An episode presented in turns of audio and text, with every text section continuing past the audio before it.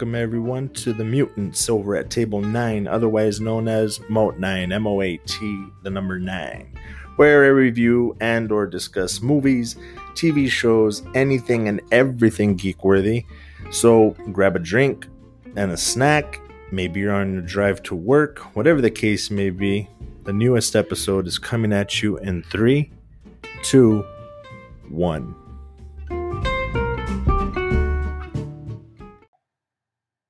All right, guys, welcome to episode, I believe, 18. I should always check these things before I start recording, but I don't. I apologize ahead of time.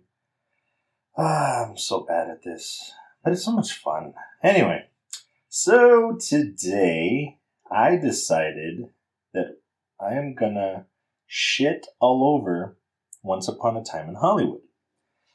I'm gonna make it a shit sandwich though, and by that I mean this usually have bread, whatever filling, most usually meat, some kind of meat and veggie, whatever, and then another bread, right?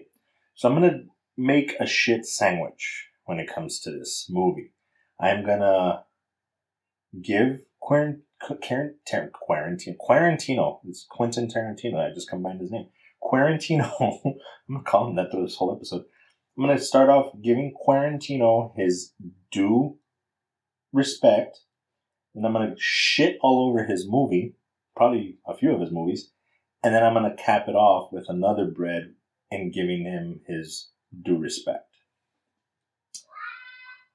Um, a little, a little intro to this. Um, I've, I'll look it up real quick, but I'm pretty sure I've seen all of his movies. If not, definitely most of them if not all of them. Um, I do like them. He's um, he's a good he's a good director. Um, let's see, let's look at his filmography real quick. So, Mr. Chan, whoa, whoa, whoa, I went too far. This is on IMDb, of course. If you don't follow IMDb or check it, you should if you're into movies.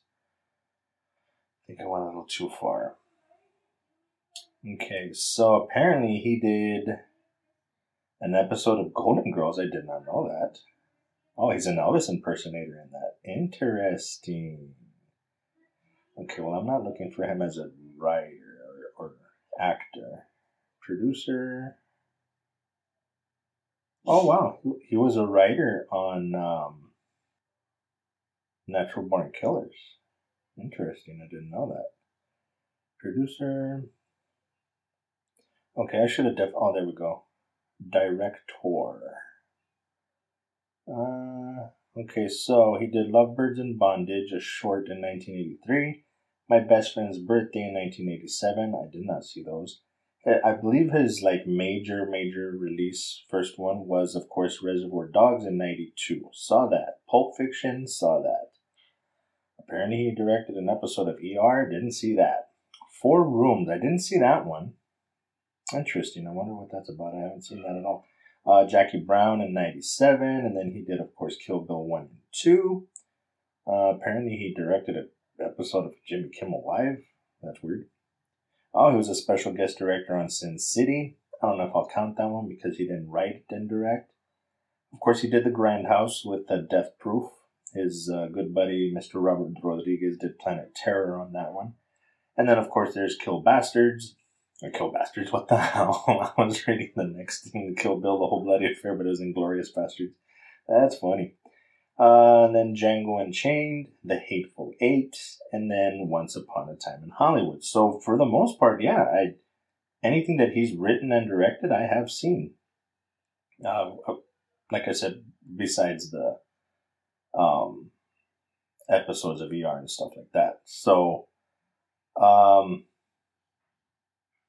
great, like I said, great director. Writing and directing, he he. I don't think I can't think of any other director writer that can hold your interest as long as he can with just dialogue. He can have two people sitting across from each other at a table and have you listen to them talk for like half hour to 45 minutes and you're you're intrigued. Um, directing, I can't even begin to tell you how he's good. He's really, really good. I mean, the shots that he gets, the the the cinematography, which I'm sure is not all him. He probably have some help, but I mean it's his direction. Um, great, great director. And I'm not taking anything away from him in that aspect. Now, that being said, here comes the shit. The shit part of this, what are you doing in here, dog? You're gonna get locked in here because you didn't leave the door open behind you. Anyway, um, the shit part of this sandwich is I didn't. Uh, I started disliking his movies after Kill Bill. Death Proof was still pretty good, but Inglourious Basterds was the first one that I was just like, okay, I'm watching, I'm watching. I'm like, okay, it's typical Tarantino. And then I was like, yeah, no, nope, sorry, but no, not, not, no. Um, then Django Unchained, same thing. And I couldn't put my finger on it quite yet at the time. I was like, yeah, I mean, he, it's still, it's typical Quarantino and I'm enjoying it, but there's something about it that's just not right. And then the Hateful Eight happened and I realized what it was. Hateful Eight, I am positive that the Hateful Eight, what happened is that he had the final. If you haven't seen it for whatever reason, there's going to be some spoilers here, so sorry. He had the vision of that final scene, or maybe not final scene, but that scene with um, Samuel L. Jackson talking to the guy about his son, like how he captured his son and made him do if in case you haven't seen it made him do something. Um like he just had that that quick five minutes or whatever however long that that scene takes 10 minutes he had that in his head as like oh i gotta put that in a movie and then wrote the rest of the movie for that scene. I'm positive i'm convinced that that's what he just thinks of one outlandish scene whether it's violence or some kind of raunchiness, and then he builds a movie around it. And I went back and thought about it, and I'm like, that's that's most of his movies in reality. Like, uh, let's let's go back. Reservoir Dogs. That's pretty simple. It's just the final the final shootout scene. It's like I'm gonna just have everybody shoot each other to oblivion. How can I write a movie around that? Pulp Fiction. I'm convinced that it's complete. Everything's written around the the Gimp scene with uh, Bruce Willis and uh, oh, I forget his name. It's not Michael Clarke Duncan. Oh my God, he's in Mission Impossible. You know who I'm talking about. His name is eludes me right now, but it was that scene, the the bondage scene, and then he wrote the rest of the movie around it. Um, Jackie Brown. I don't remember Jackie Brown that well, but that one doesn't have as much violence or anything in it that I can remember, and a lot of people don't like Jackie Brown probably for that reason. Kill Bill, I'm positive it's just the the um, the scene where she's fighting like ten thousand uh, swordsmen and the the whole bloody and goriness of that scene, and he wrote the rest of the movie around that. Uh, Death Proof, we all know that one. It's just build up, build up, build up until that that car scene. Uh, the girl's beating the crap out of him. Inglourious Basterds, same thing. It's just build, build, build until that one one particular scene. Django Unchained, Hateful Eight, of course, because just having him talk and the uh, having him talk to the old man about his son and just completely embarrass him and disrespect the son. And Once Upon a Time in Hollywood is the same exact thing. And Quin- Quarantino is also like the king of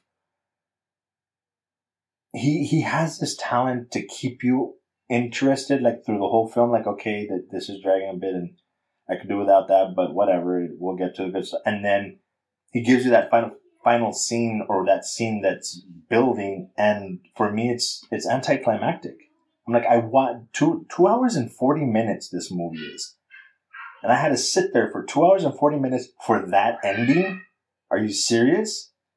And i've had a couple of people tell me well you need to know the history behind it. So that's I don't care. I don't care. It, whether I know the history or not, I shouldn't have to do research and read books before watching a movie in order to get the movie.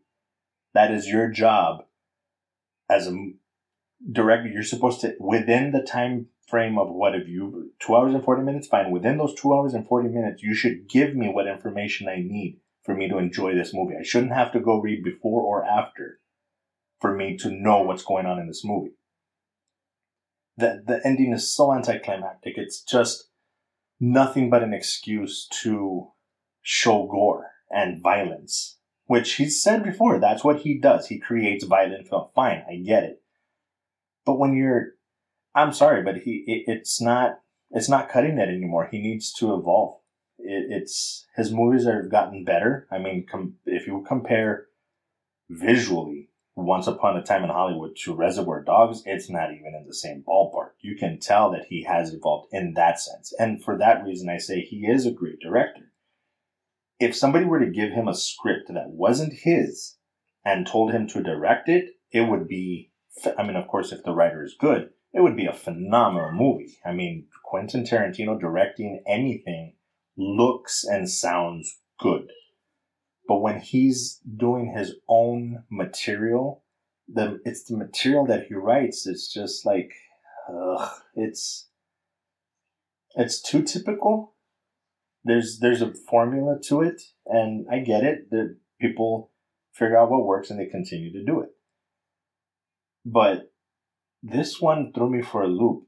I do like for the life of me, I cannot understand why we had to basically watch big chunks of Leonardo DiCaprio's scenes as an actor in a movie within this movie. Like, I don't know if maybe he thought, oh, I'm going to get super meta and put a movie within a movie and make them watch full clip.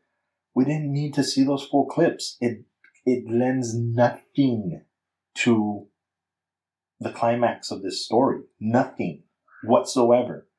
You could have condensed this movie into an hour and gotten the point of the whole movie.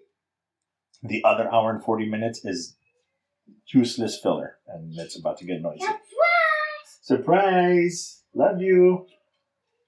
Yuck! Give me a kissy. Yuck! Mm. Yuck! Yes, look here. Talk to the talk to the people. Don't touch. Say hi. What do you do? Yeah. Okay. Go watch your show. Love you. Hey, what happened? Maybe I should review one of her shows, huh? Close the door. Love you, baby. Close the door. Thank you. I don't know. Maybe I'll edit that out. Anyway. Um. So yeah, that that's just my rant about the the movie. Um. To be fair, I didn't watch it when it came out. Maybe the hype around it would have been different if I had seen it in the theater, of course. I love going to the theater. I love the full movie experience. I, unfortunately, if I'm not in a theater, I don't put my phone down. That's just the honest truth of it. I don't. Um, for that one, I was I was here working as well. I was here in my office and I was working like my job job and so I was watching in the downtime. So there was a lot of pausing. Um, it's my first time and only time watching it, so I'm gonna give it another shot. Um, the Hateful Eight, I will not. I, I just, I guess, I guess I will, but as of right now, I'm still just like, ugh, I don't want to bother with the Hateful Eight. Django Unchained, I've only seen once. Inglourious Basterds I've only seen once, and I I didn't have that feeling quite as bad with Inglourious Basterds. Like, okay, that was that was pretty cool. I, that's where I kind of got a sense that something was just off, but I still enjoyed it. I need to I need to go back and rewatch them. Maybe after now that I because since then, like I said, it's gotten worse and worse. I'm just like for this one, I was just like, I don't want to see it. It's going to be typical bullshit, and I'm, but I have to see it. It's Quarantino. I got to see it. So maybe I got to watch it again. Give it another shot, knowing what I know now, and just turning my super critical brain off and just watching it for what it is. And maybe now that I know the ending, the, I'll enjoy it because the whole time I'm watching, I'm like, okay, so this is building to, okay, they're telling us this, they're telling us that, what's it building towards? Okay. And then you get to the end, it's like, really? I paid it, I paid attention to shit that I probably didn't need to pay attention to. And this is what I get. I could have just enjoyed it for what it was. So maybe that's what I need to do. And I've been told tons of times that I've overanalyzed shit in movies. So I don't know. I'll watch it again. Um, probably come back and refer to this episode and tell you what I think about that. But anyway, that's the shit part of the sandwich. So now the final bread. Um, again, great. He's a great director. Like I said, you give him any other script that's not his, and I'm pretty sure he can direct the living shit out of it. Uh, living directors right now, of course, there's Scorsese and Nolan. Um, he's up there, man. Like it, we're we're fortunate to be alive in a time where cinema has we've seen the evolution. It's probably going to continue to get better, but thank you to everybody that's come before because they've inspired they've inspired people like Quarantino, and now we have these great movies to discuss. Hey, at the end of the day, we're going to talk about it, and I might not agree, you might not agree, but there's still great films that we're talking about. If there were shit films, like completely, just because I'm shitting all over it doesn't mean it's a shit film. Um, it gives us something to discuss, and that that's the telltale sign of a good movie. You know, if if we both agree that it's shit, then it's just shit. Um, and that's the other thing that I wanted. The other last point that I wanted to make on Tarantino. I've seen some of his interviews and stuff and that guy is not an encyclopedia. He is probably the encyclopedia when it comes to film. I've seen a, a YouTube video where they show how he took a scene from an obscure movie that somebody's probably never even heard of and almost shot it like like sh- shot for shot. It's, it's the exact same scene and uh, people use it as an excuse to say, "Oh, you see, he's a hack. He's blah blah blah." And I'm like, no, because if you talk to any artist that's studied art, even you know, at a bachelor's level or a master's or PhD level, they all have this the same mentality, I guess, of good artists create, but great artists steal. And I'm probably ruining that quote, but that's the basic idea is that the, it, it's it's about inspiration. If an artist sees a painting or a sculpture or whatever, and it inspires them to say, "Oh, that's amazing," but I would have done it different. You look at them and you're like, "Well, it's the same thing." It's not the same thing. It's inspired by and it's it pays homage, homage, whatever, to the original. And some people will say that it's stolen, but very few people truly create things purely out of imagination. Most things that are artistic have borrowed from other things to create it, whether it's music, art, movies. So when Tarantino does hmm. that, I get it. Those are the things that when he was younger, he saw and just, he's like, I want to do that. And so when he's finally as famous as he is now, where he can do pretty much whatever he wants, that's his way of paying homage to the artists that inspired him. So yeah, he's he's like the encyclopedia when it comes to films. Like I don't I don't know if I'm sure there are people that know more than him, but that I've heard in interviews and stuff of recent um, directors and stuff, I, I don't think anybody can top him. I think I, was telling Lucinda this, my fiance. Um, if he were to be a professor at the most elite film school in the world, uh, he would be like the, um, I was gonna say Gandalf.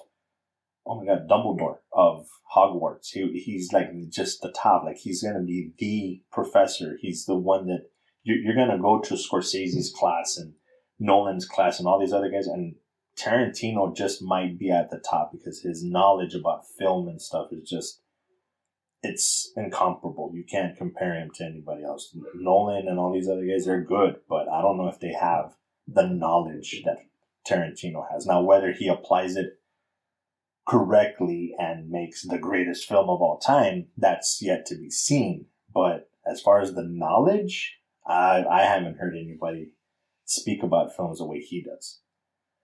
So there's that.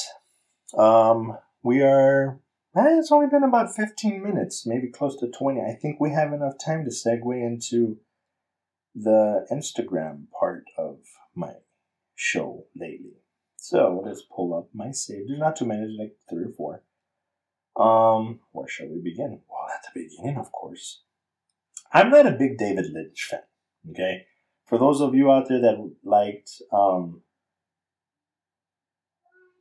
oh my god, Blue Velvet, I think, um, Twin Peaks, that stuff. For you David Lynch fans, if you haven't already heard, which if you're a fan, you probably have. Brief little break here because my kid's are back in here. Hi. Ah, is that your baby? Uh oh. What?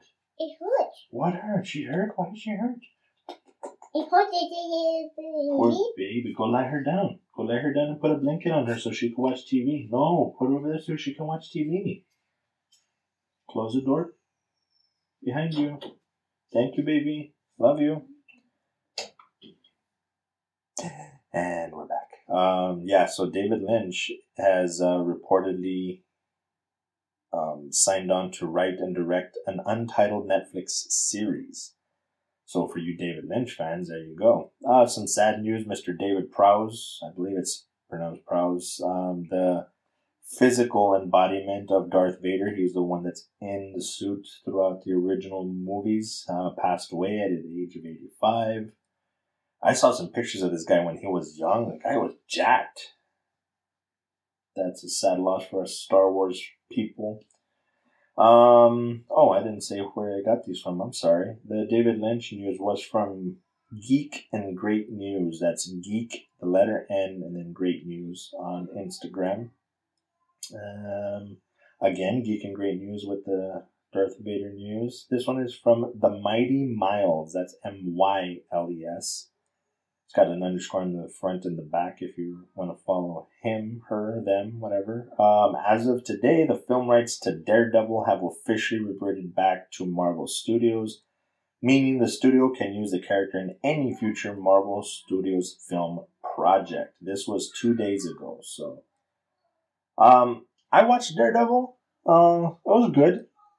Um, I don't know how excited I am about him being again, I'm getting saturated with this, oversaturated with this stuff. I, it's like they're adding him, and then Deadpool is finally being they're moving forward with, so they're supposedly going to bring him into the MCU. There's just so much. I, I'm enjoying it. Don't get me wrong. Don't stop, but it's getting close. It's getting close. Um, I tagged another one about Mr. David Prowse. Didn't to do that. This one I saw t- earlier today. Um, Peter Dinklage has signed on to star in the remake of The Toxic Avenger. For those of you that are too young to remember or never really. Of course, my kid has to sing right in front of my door. Um, that are for those of you that are too young to remember or just never watched crappy B movies, and it's not even crappy. The Toxic Avenger was amazing it was a guy that fell accidentally fell into like a vat of toxic waste and comes out completely deformed. And he goes around fighting crime i guess? Um but he was that was pretty brutal. Like it was an excuse to be violent in, in movies back then which i know i was complaining about with quarantino but I don't know. I, I can't justify that. I'm hypocritical in that stuff, I guess. but anyway, Mr. Peter Dinklage is going to be the new Toxic Avenger. He's going to be Toxie. They actually used to call him Toxie um, when I was growing up. So that there's that. That should be interesting. I don't know.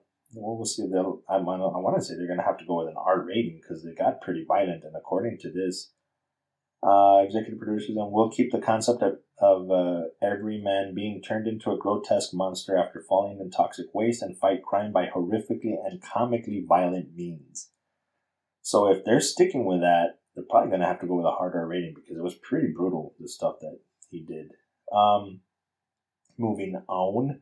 Apparently, I like Geek and Great News quite a bit because here's another one. Uh, Black Mirror creator Charlie Brooker is developing a mockumentary about 2020 for Netflix. I really enjoy Black Mirror. I need to finish the episodes. Um, but yeah, the creator is doing a mockumentary. I need. There's another mockumentary that they did about. Oh, I can't remember what it was. I'll look it up and I'll I'll I'll bring it to you. I'll I'll tell you guys about it. But mockumentaries are gonna be probably my thing now. I'm gonna probably look up some more mockumentaries. It's it's it's a movie, but they shoot it as as a documentary, and it's a complete spoof. So it, it seems. I think the one that I'm talking about, they're they're trying to hunt down somebody that's vandalizing cars or something like that. It's just so stupid, but it looks really funny. And well, the last one, for you old heads like me, they're remaking the West Side Story. Supposed to be out in 2021. It looks so bad, but I don't know. We'll see. We'll have to see. Maybe it'll be great. If you don't like musicals, then you don't care anyway. I actually enjoy them. I liked West Side Story, so we'll have to see how that turns out. But that's pretty much it in the geek news that I have here for this week. So, um, as usual, if you guys have any suggestions, anything you want me to discuss, or if you want to come on the show, let me know. Maybe we can work something out. Um, but yeah, all the good info will be in the outro. Um, thank you guys for tuning in. And as always, be good to each other. Love you guys.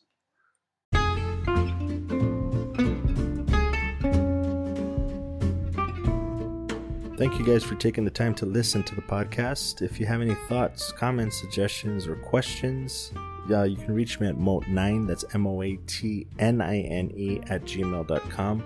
Um, also go to Linktree, that's L I N K T R dot E E slash moat, the number nine, where you can find the links to all my social media accounts, um, Instagram, Twitter, etc., as well as uh, the other podcast platforms like uh, Spotify, Google Podcast, Apple Podcast, Overcast Breaker, etc., whatever. Um, I would greatly appreciate it if you could hit that subscribe button on whichever platform you are listening on. And as always, thank you for listening. Please be good to each other. Love you guys.